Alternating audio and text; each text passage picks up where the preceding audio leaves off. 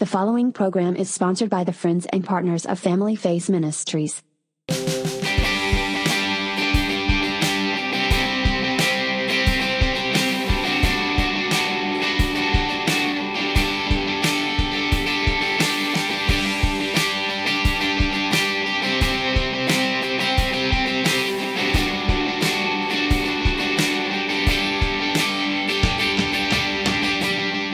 Hello, everyone, and welcome back to the Revolutionary Family with Jodie. and Dino.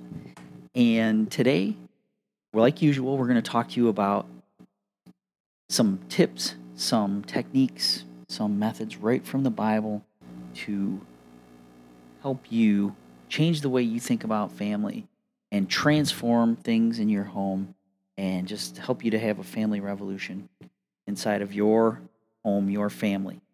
And today's topic, we we were kind of wondering what we were going to talk to you about today.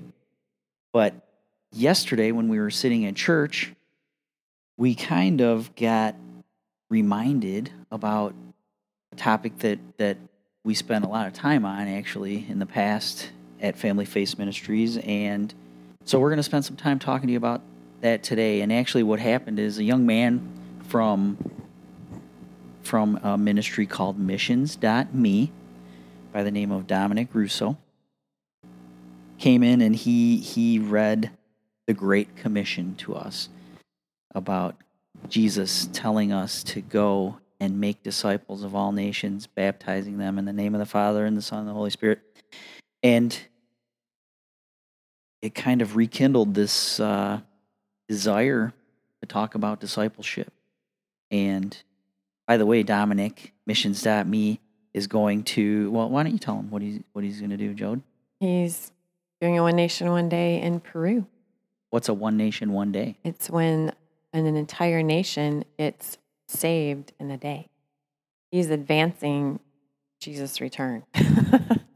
What I keep saying, because he's going into a nation, taking in missionaries, holding up massive miracle crusades throughout the entire nation, televised, bringing in missionaries from all over. This is going to be the biggest historic missions event ever. Right? He's Mhm. bringing what ten thousand missionaries, five thousand from Peru and five thousand from around the globe, to come in for a week and minister to the people of Peru. Very exciting what he's doing. Yeah, pretty amazing. He has favor with the, the leaders of the country, the, Yeah. the government. Uh, they've opened up their doors to missions.me. They'll be in stadiums in all the major cities around the country. 10,000 missionaries. Pretty amazing. It's huge. to bring an entire nation to this to the knowledge of the saving grace of Jesus Christ in one day. One nation, Yes. one day. Powerful. So anyways, Dominic was talking about making disciples of all nations and I was thinking, wow, you know, he goes to all these other nations Right. and uh, well, you know, we don't necessarily have to go to another nation because the United States is a nation as well. But I also got some new revelation yesterday when I was sitting there staring at that Bible verse up on the screen. Let's read it. Actually, it's in Matthew chapter 28, verses 19 and 20. Jesus said, Go therefore and make disciples of all the nations, baptizing them in the name of the Father and of the Son and of the Holy Spirit, teaching them to observe all things that I have commanded you. And lo, I am with you always, even to the end of the age. Amen. Amen. So, what God opened my eyes to is the nations part of that that Bible verse. And I got to thinking, you know, it's just natural for people to think of a nation as like a country, Right. right? But even Dominic himself said nations are people groups. They're not Mhm. not necessarily a country. But I was thinking back to the to the early books in the Bible, even in the Old Testament, where a nation actually came from an individual and how God told Abraham, I'm going to make you the father of many nations, right? And how that all started with one child, hmm right? And then Jacob became the nation of Israel, right? And he had children, and they had children, and they had children. And then there's, you know, the 12 tribes of Israel. And and so it made me think even more about this concept of family discipleship that we've talked about many times, Jodie, and and how we're actually as parents discipling nation we're making disciples of nations future nations if jesus doesn't return soon our children are going to have children and they're going to have children Right. and so on and so on and and um and nations come from that so it's really cool because how many times have we thought about how discipleship is something different than that. I mean, what what were your thoughts on discipleship before we really got into this topic? Well, you come to know Jesus, accept him in your heart, and then you go through some classes, which classes are good, but learning about biblical truths and how to read the Bible and pray. And like when we got saved, we went through a lot of different classes and teachings, right? Because we didn't know how to have a relationship with Jesus. But now I think we're seeing discipleship is is way more vast than what our little eyes saw in the beginning. Yeah, it's a huge it's a huge mandate. right. It's more than just book knowledge, head knowledge. Right. It's a personal, intimate experience. Um, not just to have that head knowledge, but to actually apply it right. in your life, in every area of your life. well, even in our community group, we have a lot of new believers. But it's not sitting down and reading a book. It's pressing into God and hearing his voice and ushering in his presence. I mean, it's a lot more facets than just what we thought in the beginning. Mm-hmm. Mm-hmm.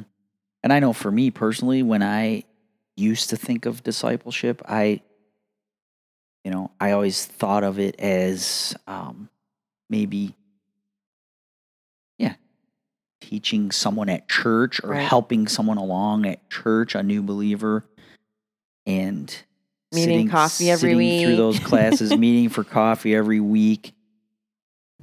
Always, always outside of our home, Right, right? right. Yeah, totally. But how much more, especially after this revelation I got yesterday sitting in church about our children being the beginnings of a nation and how important that is for family discipleship, for us as parents to disciple our children. And I think that even brings more importance than taking on someone at church who just became a new believer, right? It's our our call is to disciple our children in making sure they understand the principles of God and understand what it is to be a believer before we even go and start helping other believers, right? Because our our purpose is to train our children. Right, right. and they don't have to be mutually exclusive, but we just want to make sure that we're doing the job at home before we go discipling others, right? Right. We we have a mandate to, to take care of our family. We talked about priorities, Right. right? a couple podcasts ago about putting your relationship with Jesus first and then then your spouse relationship, then then your then your children, right? And then comes ministry, Ministry. and vocation after that. So we want to make sure we're keeping our priorities straight. Right. we're taking you can get care them all upside down. yeah, instead of keeping them all upside down. And I think as new believers, we kind of did that. We are like, oh, we got to be here, we got to be there, and started neglecting our marriage, started neglecting, you know, the parenting part. And so, because we thought, oh, you know, our relationship with God is ministry. No, it's not.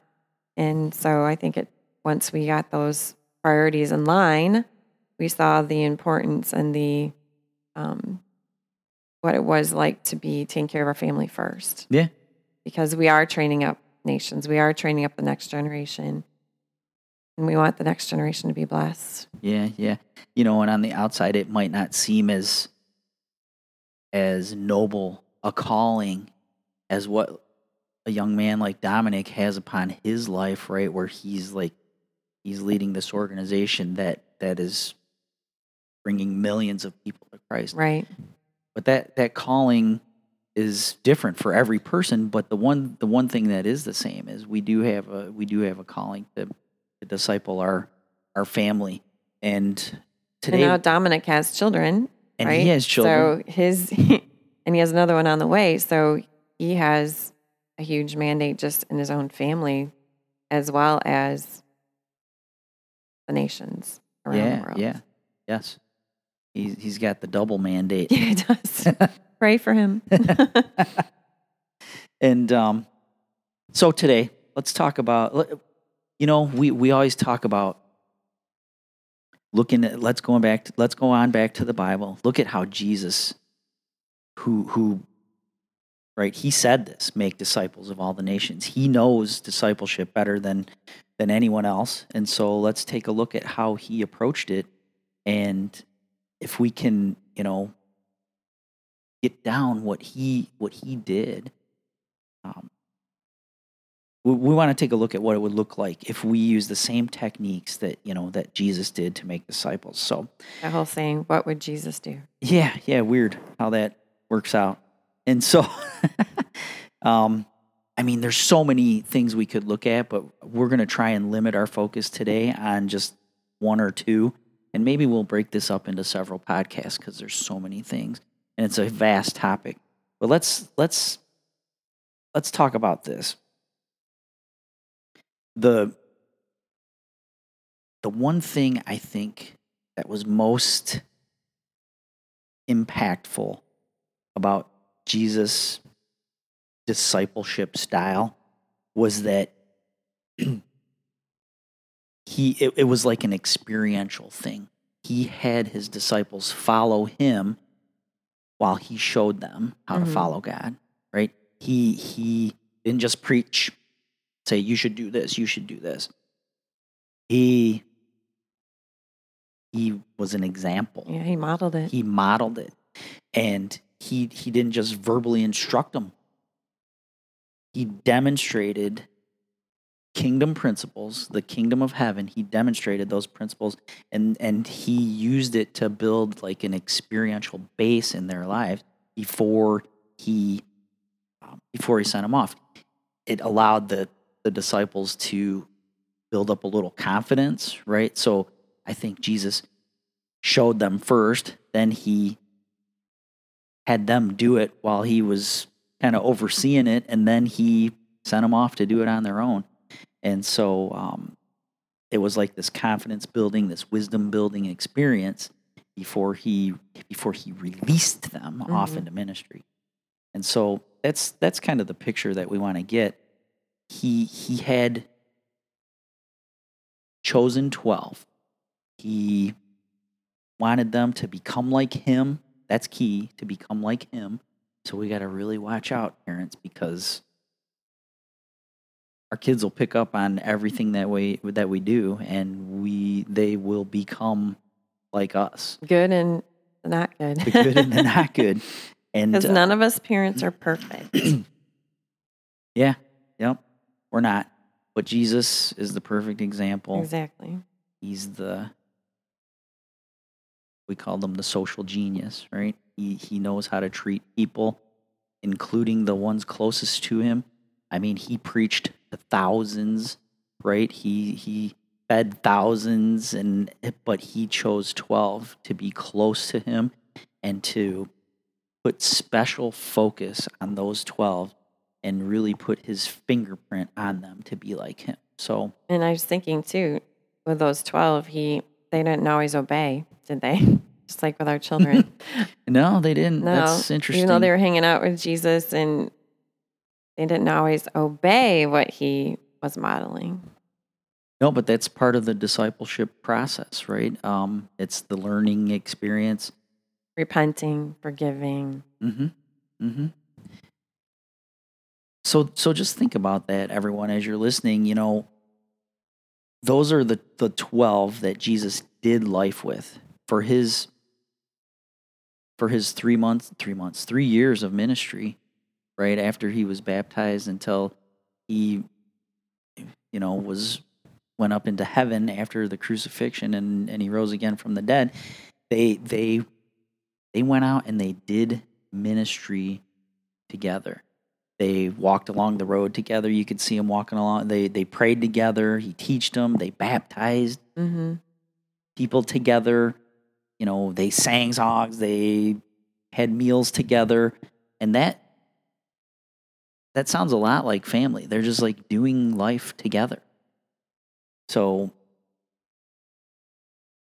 that's what we feel is like the most impactful method of his discipleship was like doing things together. And we want to encourage parents that God has given us disciples. God has given you disciples as parents. And you know, you want to you want to intentionally make them not make them, but have them follow you and and as you're showing them how to follow God, have them follow you. So we got a couple um a couple pointers on how you can do that. Um, what what can you do in your home? You know, what can you do, Jod, to to make disciples? Be intentional. Sure. I mean, it doesn't. It's not just going to happen, right? Right. You have to be intentional. Be intentional to keep your priorities in line every week. You Got to be intentional to keep your calendar in check so you're not running all over the place and not having family dinners during the week. You have to mm-hmm. be intentional to pray, to read your Bible. Being intentional. being intentional. Yep. I think this year our 16 year old daughter decided to start reading the Bible, YouVersion Bible for the year, and invited us all to be part of that. And I think it's been awesome that she started that herself. She invited the whole entire family. And now we're being intentional, keeping it ourselves accountable and discussing the Bible together as a family every day, which has been impactful. Mm-hmm. Mm-hmm. For sure. And so it like we said, it's not just gonna happen and it's very easy to get our minds off of it. But we wanna we wanna continue to to bring ourselves, to bring our household, to bring our families back to experiencing those times together and and making our home a, a place where like a base for ministry right things can go forth from our household Right. and i think if you look a lot of times throughout the bible jesus used the home as a base for ministry right? You know he um we see the man getting lowered through the ceiling for healing in a in a home Right. right? Uh, jesus went to zacchaeus's home. That sounds odd. Zacchaeus's zacchaeus home. The disciples stayed in strangers' homes. they stayed in they strangers' traveled. homes as they did ministry. Yeah, Jesus healed Peter's mother-in-law at at his home, Right. right? So so the the home, we want to be intentional. We want to we want to continue to bring ourselves and our family back to thinking about the home as a base, as a base for our ministry. Which home I think should be a peaceful place, Mhm. right? Where there's unity, there's love, God's love's flowing, there's his presence, there's honesty, there's order, Order, right? genuine relationships. Really want to have a home that your kids want to come back to after they're married and go off to college or you know if you if your kids are coming back it's a really good sign Yeah. you did something right. Yeah, it's not just for the food, right? right. All right. Well, um, what's another thing that that we could share with them to? I think praying, praying Okay. together as a family, praying together as a spouses, and having we get phone calls. We need prayer. We need prayer. Praying out loud in your house. Your children hear you praying. A lot of times the kids think, "Oh no, what's not? Who, who's hurt? What's happened?" when we're praying out loud. But I think praying just for our country, praying for our church, praying for our community, praying together for protection. Yeah. Yeah, and you know, just allowing your children to see you pray hmm is a is a big deal. They'll begin to think that that's you know, that's the norm. That's what you're supposed to do and it is. And how many times in the Bible do we see Jesus allowing his disciples to see him pray? He went up to the mountain and prayed, right? He's in the garden. Stay over here while I go pray. Right. Um, and, and he first. taught us how to, he taught the disciples how to pray with the Lord's prayer. You know, they're, he's, he's like, this is how you should pray. So, so, um, Well, and we would pray over the kids before they went to school every day, right? You you would recite Psalm 91 together on your drive to school and hmm our now our son leaves for work. We pray over him as he's going out the door. Yep. Yeah, for sure.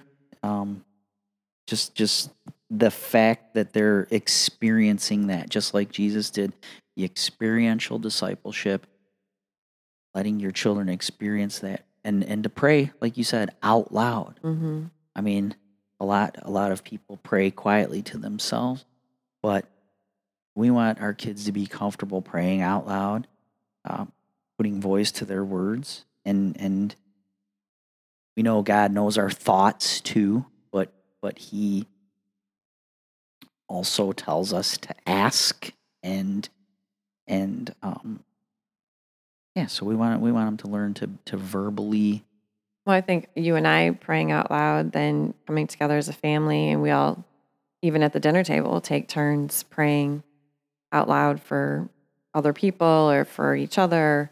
Mhm. And that being that in the home, we see them now going out as they're on the worship team.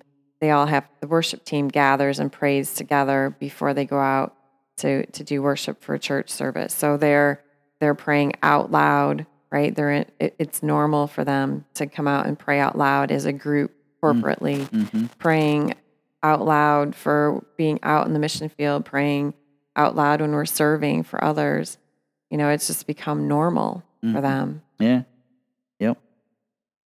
Yeah, and and what a what a tool that God has given us a, a means of communication with Him. So I remember at one church that we had visited for a special service.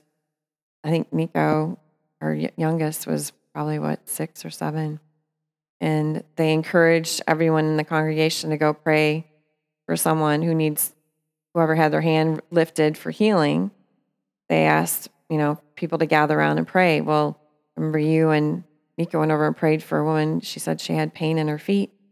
And your six year old Nico is laying hands on this woman's feet and she got healed. Mhm. Stands up, starts jumping up and down. And Nico's like, Who else can I pray for? yeah, yeah, He got so excited that God touched her through him and healed her that he was ready to go pray for a bunch of other people. yeah, yeah. What a powerful time! That was awesome. Yeah. I remember that. Well, that's uh, that's about all we have time for today. So we're gonna we're we're gonna make a couple more podcasts, I think, because there's so much so much more meat to this topic of family discipleship. But just in review, we want to talk about you know as parents, we are discipling. God has given us nations to disciple in our children. He's given us disciples, and we want to lead them through that experiential uh, learning process, just like just like Jesus did to his disciples, because he's the best discipler there is. And so, what are the what are the other points that we talked about, Jode? So be intentional, Be intentional. praying, praying together, praying with others, praying as husband and wife out loud for your children to see. and yeah, part of being intentional, just making your home that that base, that that uh, launch pad for the ministry. Yes. So that's it in summary. Thanks for listening to us. If this was a blessing to you, please share it with others. Um, give us some feedback. Subscribe, Subscribe. like. Yeah, like and um, Have an awesome have an awesome week, everyone. We love you guys, and this is Dino, And Jodie. the Revolutionary Family. Bye.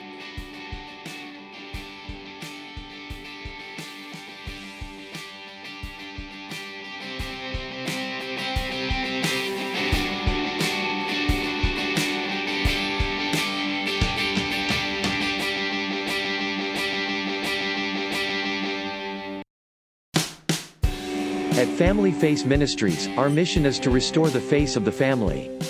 That means equipping families with the teaching and the tools that they need to succeed. You can support that mission with either a one-time gift or by becoming a recurring monthly partner. Your gift today will help keep families together. To give, visit familyfaceministries.org/give or call us at 877-336-6540.